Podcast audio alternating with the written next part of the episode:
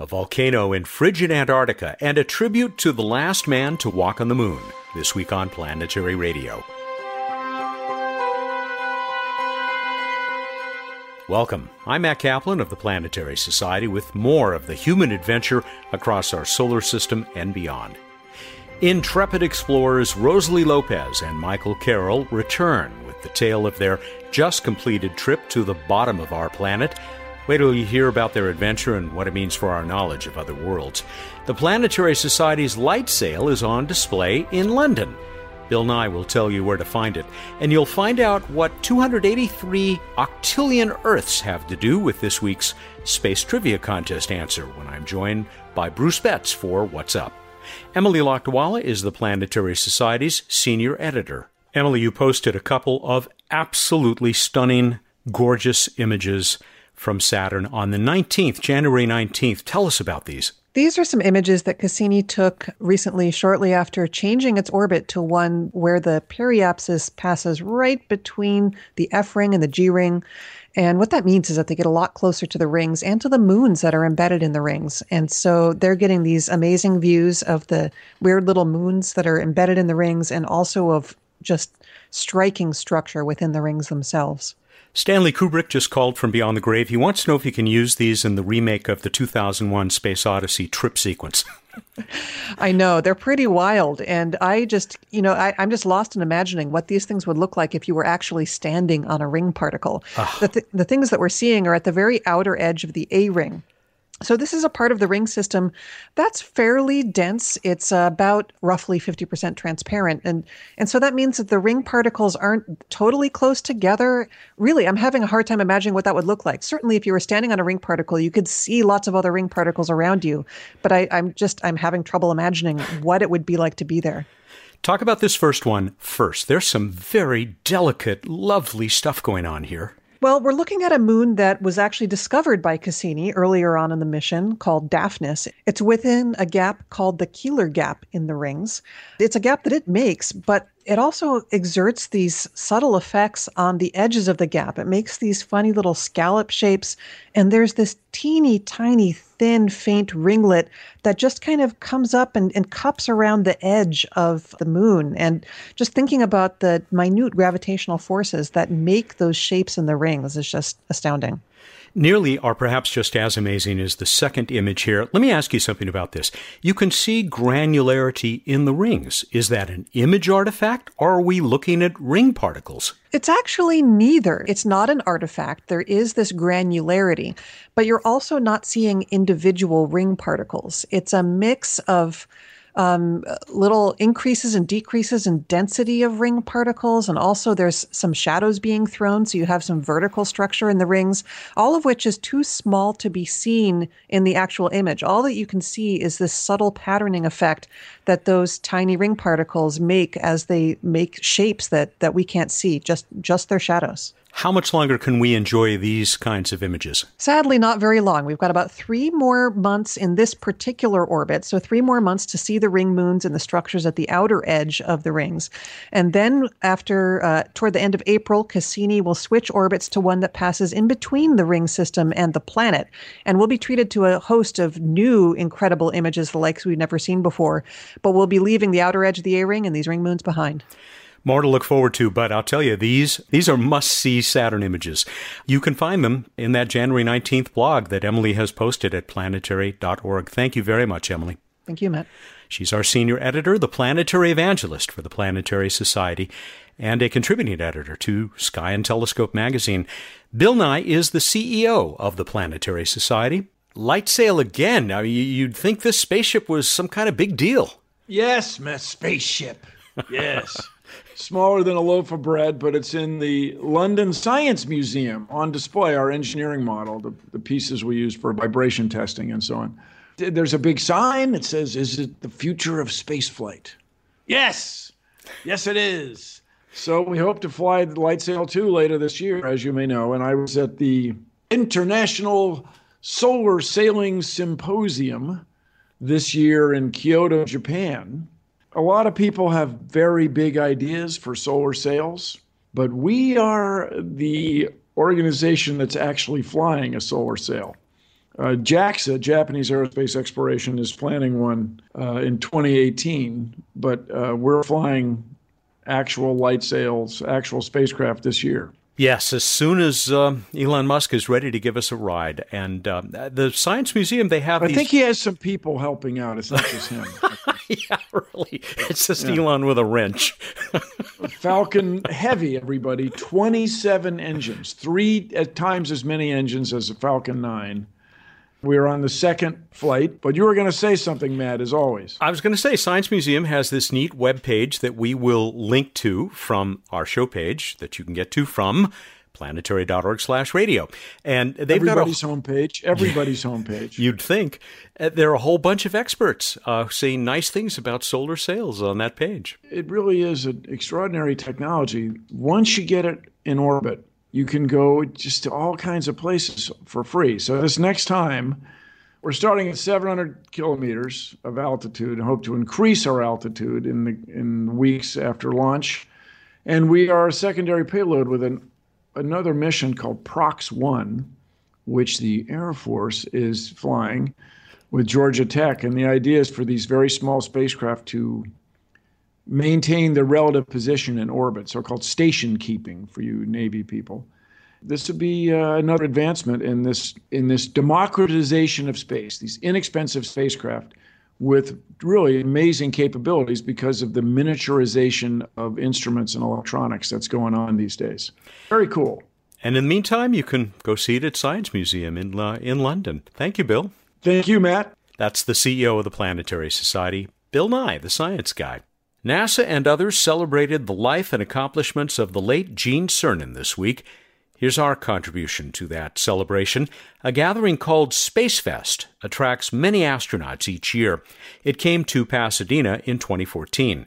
Here's a segment of the episode we aired in the week of May 26th that year. I want to share one more conversation with you. It's very special, and I want to thank Laura Danley and Apollo 17 Commander Gene Cernan for allowing me to record it.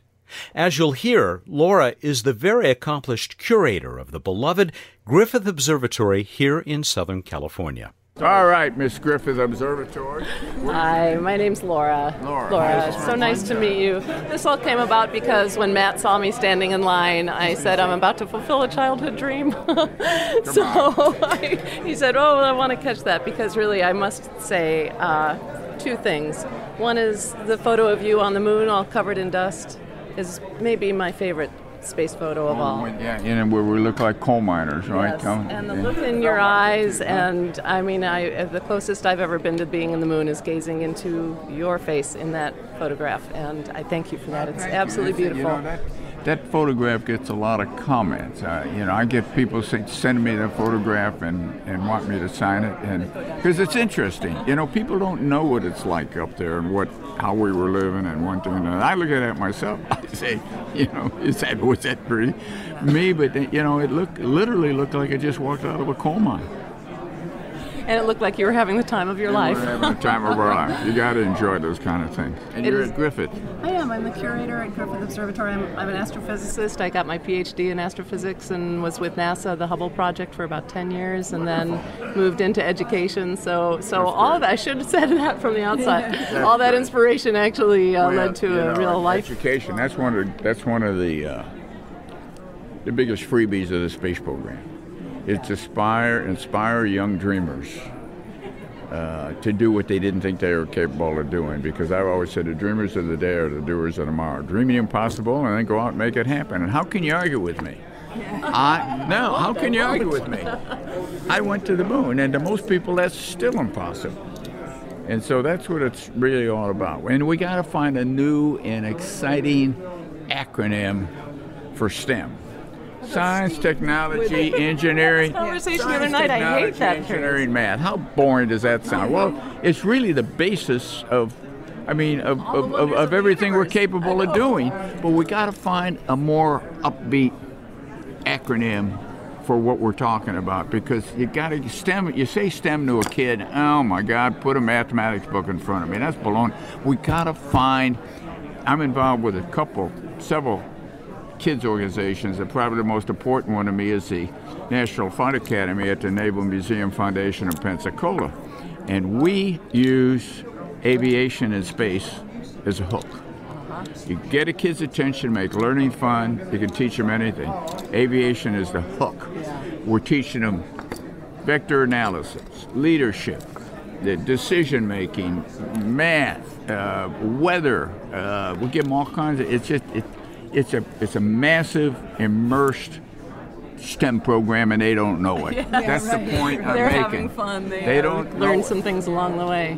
If you add art and do STEAM. Pardon? If you add art to STEM and make it STEAM. Arts, you know, arts is, and well, let me tell you, let me put it this way. Going to the moon was not simply a technological experience. I've always said two different space programs. Earth orbit is one, and when you go to the moon, things change. Yeah. Not only technologically different, it's philosophically different, and it's spiritually different. Now, you can put those under the word art if you want to, yeah. But you know, it's different, and you got to cope with all those things. And you come back, and what do people want to know? How's it feel? What'd you think? Were you scared? You're feeling close to the God? Because the technology of Apollo is obsolete, and long since been overshadowed by time. Today's technology is obsolete Monday morning. There's a better, broader word than art for what I'm saying, philosophy, spirituality, and these kind of things. That never changes, yeah. in people, you know? That's a broader humanities, because it is the human dream, which is why, that again, the photograph is so powerful. How do you define a dream? An imagination, whatever. I mean, that's art in a way. It's philosophy. Did you think you would go to the moon when you were a child, or did you dream of going to the moon when you were a child? Ma'am, I'm older than water, okay? I'm older than water. There was no space program when they were still fighting World War II when I grew up. Robert and I know World War II is something in history you'd think you remember, but no, there was no space program. Yeah. I was in the Navy. My dream was to fly airplanes off aircraft carriers like those guys did in the Pacific, and that's all I wanted to do. And you know, did that, made up 2 cruises. 5 years later, I was ready to get out of the Navy, and the Navy says, we want to send you to Monterey Carmel for more education. And I said, what the hell? I didn't know I could still fly. And it was at that time, 1961, that Alan Shepard flew. And I was asked, how would I like to do that someday? My answer was, by the time I get good enough, by the time I meet the requirements, there won't be anything left to do. All the pioneering will be over. That's another message for kids. Don't ever count yourself out, because you never know. That's great. And a message for the rest of us, too. Get on, get going, get doing, you know, because no reason to wait. Astrophysicist and Griffith Observatory curator Laura Danley, and one of her lifelong heroes, Apollo 17 commander Gene Cernan, the last man to leave his footprints on the moon. Rosaly Lopes and Michael Carroll arrive right after the break. This is Planetary Radio. Where did we come from? Are we alone in the cosmos? These are the questions at the core of our existence. And the secrets of the universe are out there, waiting to be discovered. But to find them, we have to go into space. We have to explore. This endeavor unites us. Space exploration truly brings out the best in us,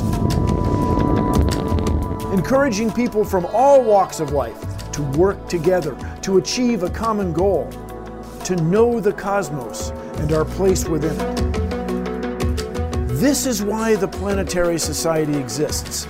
Our mission is to give you the power to advance space science and exploration.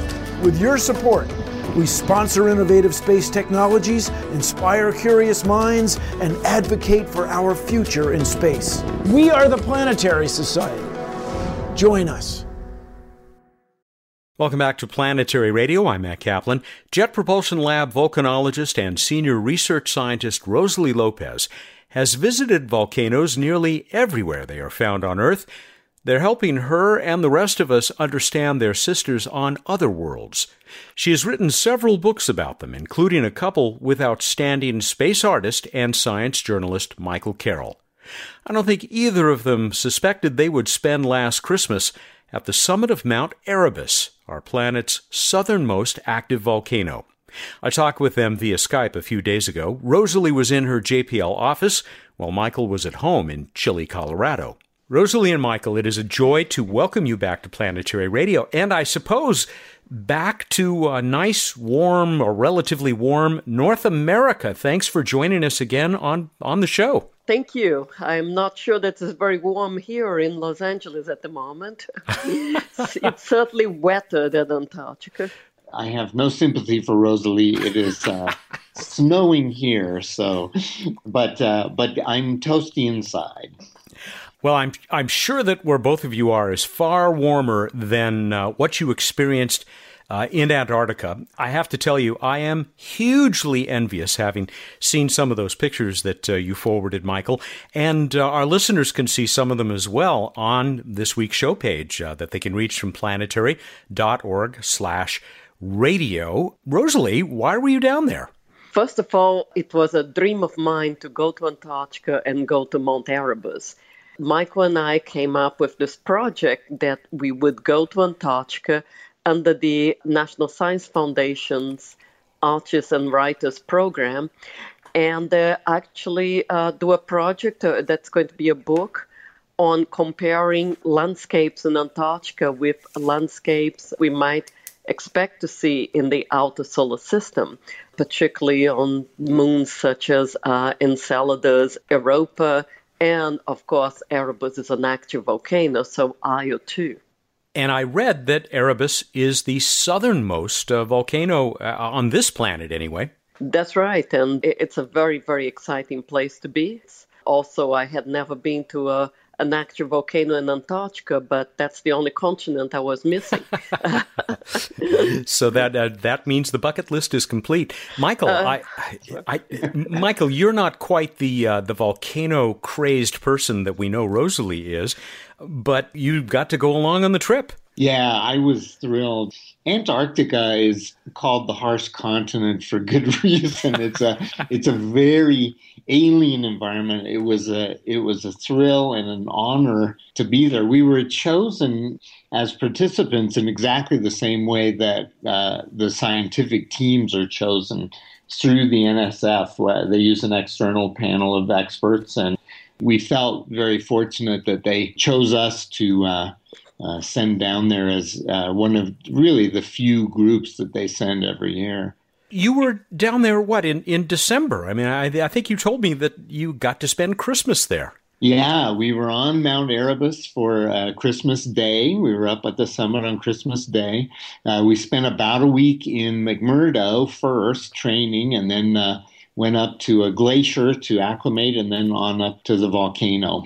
I would imagine that McMurdo was relative paradise compared to what your living situation at Mount Erebus. I mean, McMurdo seems like a little village. Yes, McMurdo is like a college town, or almost like being in a dorm and going to college. We were going to classes. We were going to the cafeteria to get food. We were in a rooms that looked very much like college dorm rooms. But after being on Erebus and being camping on a glacier, we felt McMurdo was real luxury. Yeah, it was like a 5-star hotel coming back there. Then I assume Erebus was maybe, half a star. I saw pictures of tents. Yeah, we were in what they call Scott tents. They were designed by Robert Falcon Scott. Wow. And we were on those at the glacier, at Fang Glacier. They require you to spend 2 nights there on your way up so that you can get acclimated to the altitude. And it's cold and it's windy, and if you turn the stove on inside the tent, you have to leave the door open, so you can't warm things up much. Not too balmy there. Because of the danger of carbon monoxide from the stove. So you really can't warm up, exactly. Being at Fang was challenging, but the Fang Glacier is at 9,000 feet. So you go there first, a helicopter drops you off there, and there were just 3 of us, Michael and I and our mountaineer, who was actually fabulous. And the three of us stayed there for 2 nights, and we felt fine, other than very cold. And after that, the helicopter came again and it picked us up and took us to the what's called the Lower Erebus hut, which is at 10,500 feet. And that's where we spent the rest of our time, except when we went up to the summit of Erebus, which is over 12,000 feet. Wow. Can you give us an idea of how isolated Mount Erebus is? This whole season, they only allowed 32 people to overnight or spend more than one night on the mountain. So not many people get up there. Believe it or not, there is internet connection. They have diesel generated electricity and a little bit of heat in this hut. No running water, you melt snow, but everybody sleeps in tents up there. Nobody sleeps in the heated hut. It's just to go in for mealtime and for emergencies. So it's very remote. It's you only get there by helicopter, and you only get out by helicopter, and they're very touchy about having good weather. So you feel pretty isolated. Rosaly, did it pay off? I mean, did you see the parallels between this volcano and its surroundings and what may be waiting for us on some of those other worlds like Europa and Enceladus? Oh, absolutely. In fact, the trip went even better than I expected. It was spectacular. We got mostly spectacular weather. In fact, the weather was so good nearly all of the time that we're actually able to come back from Antarctica a few days early because we had allowed some time for bad weather, but we didn't really need it. And we saw spectacular landscapes, which at the current resolution, there are many things that we can't see on Europa and Enceladus. For example, we expect that there'll be fumaroles like venting, like we have on Erebus, and they build these spectacular ice caves underground and also these towers of ice that can be 30, 40 feet high. We may well find those when we explore the moons of the outer solar system close up, you know, maybe on Pluto, also on Triton. In fact, Michael had painted a nice tower like that on Triton for a previous book of ours. So we are using these landscapes on Earth to really imagine what the landscapes on other worlds will look like. Yeah, this is really the essence of astronomical art. This is how it works. You look for geologic analogs on Earth that can teach you what you may see on the human level out in the outer solar system. So Erebus was a perfect place, a perfect playground for us to do our research. Michael, for you, with your artist's eye, how inspiring was this? Had you seen anything like this before? No, I travel a lot, and I had never seen anything like this. It was wonderful. The ice towers take on all kinds of bizarre forms. Some of them look like they were designed by Dr. Seuss, and they billow this steam out of them. And the ones up on the upper flanks of the volcano have microbes in them that are unique to Antarctica. You can't go in there unless you have a special suit. We were not allowed into those caves because of the delicate biomes. We climbed into some caves lower down. They call them dirty caves because they've had people in them before. And they were just magical. The blue light, the strange ice crystals, an environment that would inspire any artist. But when you put it in the context of the outer solar system, it is perfect. Rosaly, I wonder about your thoughts about, you know, the fact that once again life found a way on this volcano. Does that once again make you think about what we may find out there elsewhere in the solar system? Oh, yes, absolutely. Near volcanic fumaroles or volcanic vents, that's where you have the heat, it's where you might find or have a greater probability of finding life. as well as in the oceans under those icy crusts. But you need to get to those oceans. You know, if there are ice caves in those moons, those would be a prime target for exploration. And the ice caves really blew me away. I mean, Erebus is a wonderful volcano, but, you know, as you know, I've seen quite a lot of volcanoes. But I don't want to sound blasé, but the ice caves, I had never seen anything like them, and they were just magical. I felt like I had been transported to the set of Frozen, you know, the movie Frozen. Right. Well, you know, Matt, there's another analog that we found interesting, and that is Mars. Mars, of course, has caves. We've seen cave collapses on the sides of volcanoes on Mars. So there may be microbial groups within some of those caves on Mars, and there may even be water that's turning into some of these ice crystals that we've seen. But also McMurdo is a great example of how people are going to have to live when they go to another place like Mars.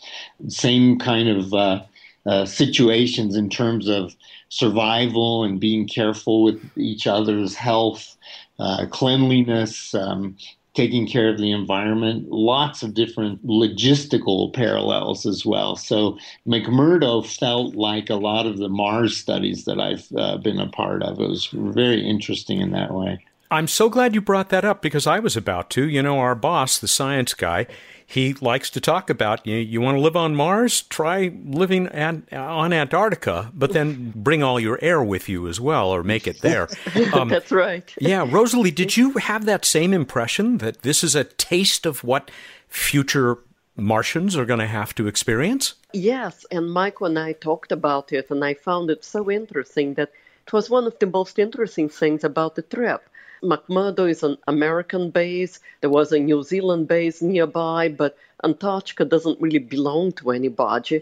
I don't know if a lot of people know that, but there is an Antarctica Treaty, so the territory doesn't belong to anybody. And you are in this small base or colony where the environment outside can kill you. There is very much this feeling of watching out for the dangers. Weather can change very quickly, false sense of security. So there's a lot of training that you have to go through just to make you really realize that you are in an environment that is trying to kill you. Yeah, I'm glad to hear that they spent so much time training you and making sure you were up to the challenge of being on that mountain, on that volcano. All right, give us a preview of this book. First of all, when do you think we might actually see it become available? Well, we're shooting for the end of the year. We hope to have it out at the holidays for 2017. We're going to talk a little about history, the lure of the poles, exploration. We'll, of course, talk about landscapes in the outer solar system. And then Rosaly is going to spend a lot of time on the chapter about how Mount Erebus works, how it's plumbed and such. And then we'll talk about the essence of Erebus as a planetary analog and what we may see in the future that echoes what we saw down there. We also will talk about McMurdo as the analog for a future Mars colony or moon colony or wherever you decide to put the colony. We thought that was really interesting. There are all kinds of parallels. We already talked about some of them, but also in terms of health. There is a little hospital at McMurdo, but is has limited resources. So we had to go through some very strict physical tests and scrutiny to make sure that we were healthy. Because if something happens to you, and also is one reason why they make sure to train you that you have to be very careful, it's not easy to get you out of Antarctica. The weather can really delay your flights. Now, of course, if you are on the moon or Mars, I guess there will be a much more comprehensive hospital facilities. But even then, there may be issues that you can't actually really deal with. And same problems about not contaminating the environment. You know, we had to be careful not to leave anything behind, you know, including any human waste. So there are a lot of similarities, and we weren't quite living in a bubble because we didn't have to bring our own air with us, but right. Otherwise it was similar. The parallels come right down to airlocks. Every door is a double door that latches because of the strong winds and the they look like freezer doors. They're a big horizontal handle.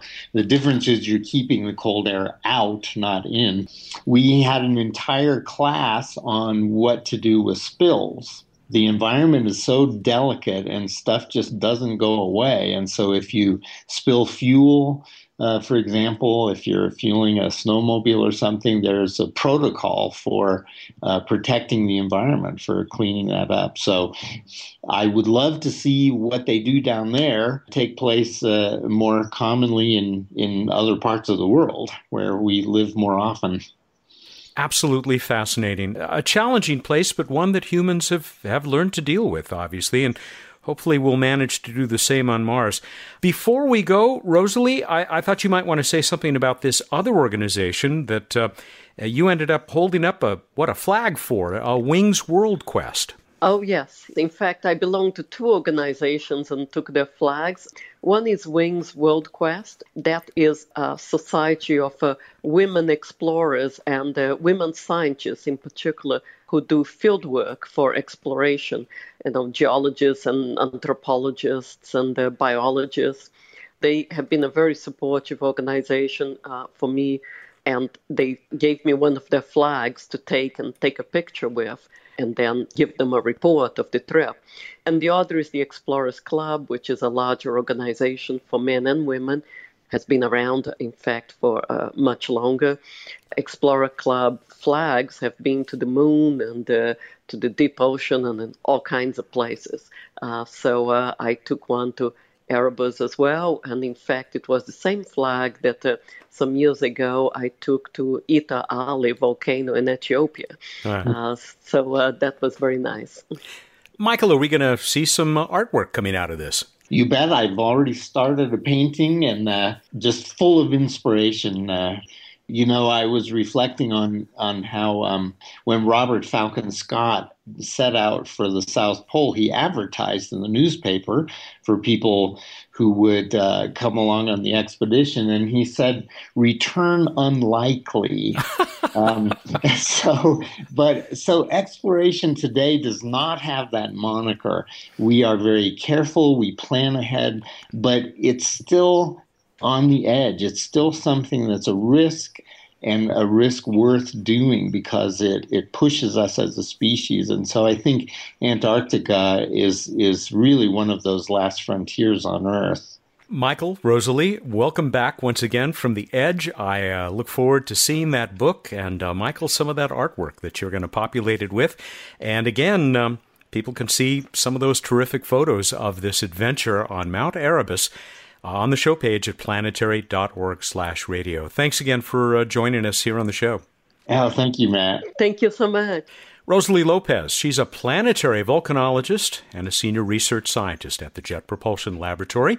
Michael Carroll is a science journalist and a space artist, and they have worked together before on some spectacular books, highly recommended, and are about to do so again, and maybe we'll talk to them again when this new book appears.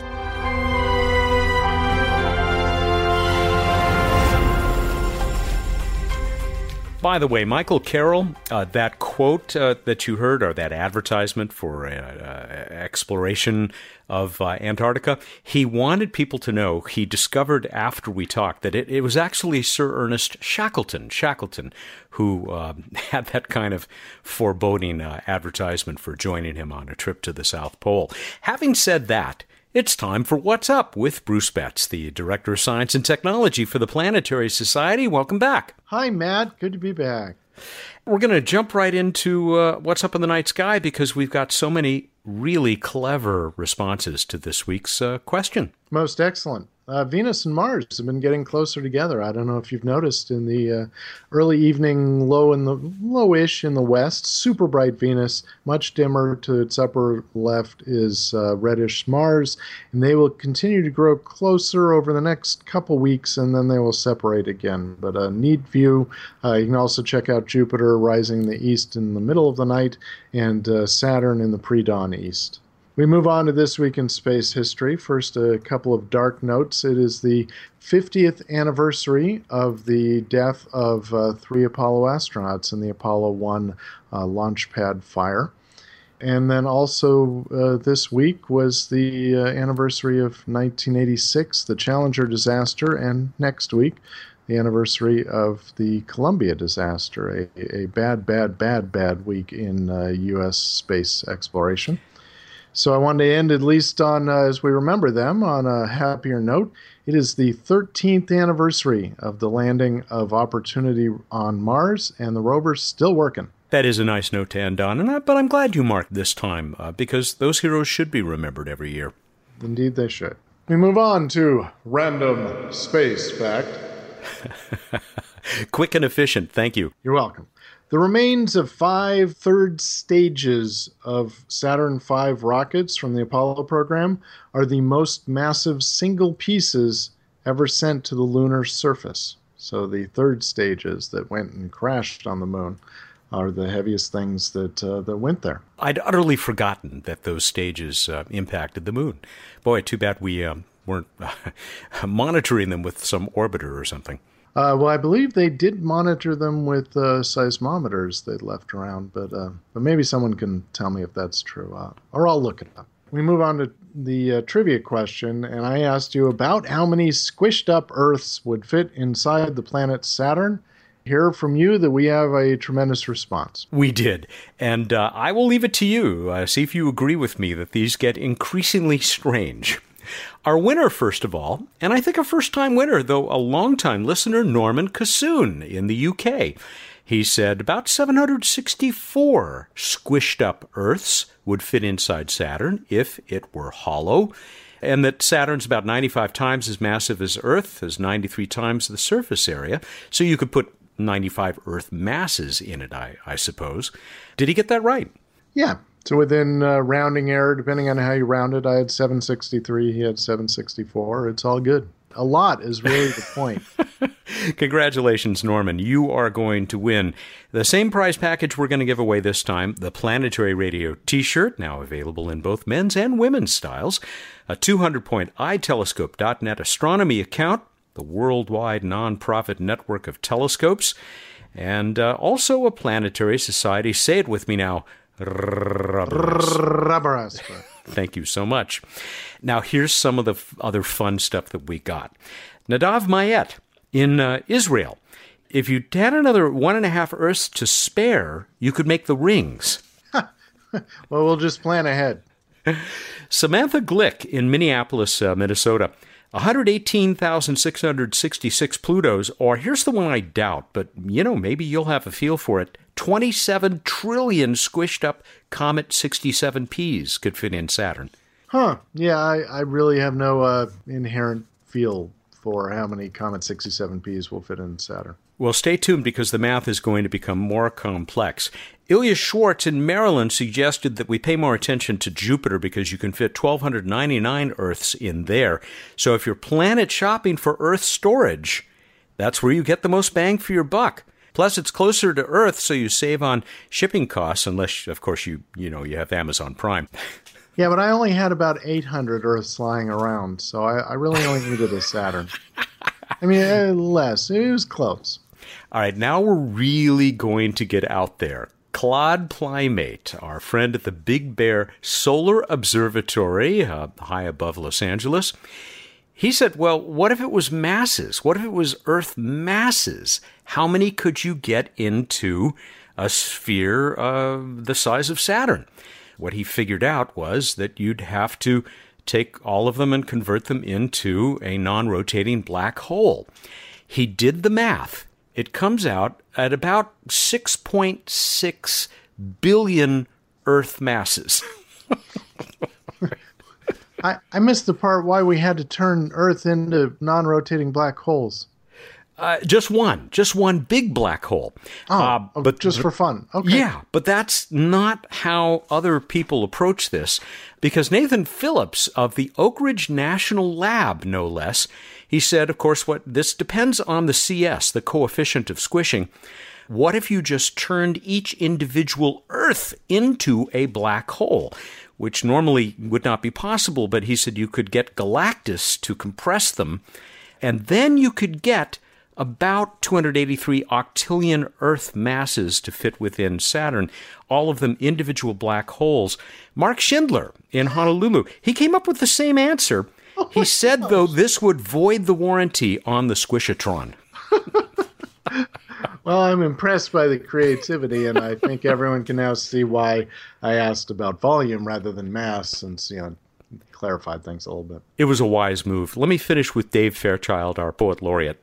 The aliens from outer space were planet-squishing fiends. They threw our Earth into the mix, all casually cleaned, along with 763 more planets on their tray, then dumped them into Saturn for a Sunday lunch souffle. Yummy. I hope that was worth the wait. We're ready to move on, though, now. Moving on, what solar system moon is closest in size to Mercury? Closest in size to Mercury. What moon? Go to planetary.org/radio contest. You have until the last day of the month, January 31st at 8 a.m. Pacific time, to get us this answer and that terrific prize package already described. We're done. All right, everybody, go out there, look up in the night sky, and think about the sun just breaking through the clouds after a long rainstorm. Thank you, and good night. And while you're at it, think about Bruce's class, his astronomy class at CSU Dominguez.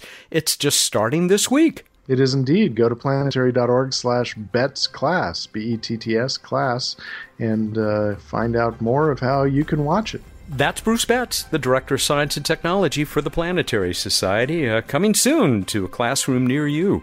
And that's Introduction to Planetary Science and Astronomy for those playing the home game. He joins us every week here for What's Up. Planetary Radio is produced by the Planetary Society in Pasadena, California, and is made possible by its volcanic members. Danielle Gunn is our associate producer. Josh Doyle composed our theme, which was arranged and performed by Peter Schlosser. I'm Matt Kaplan. Clear skies.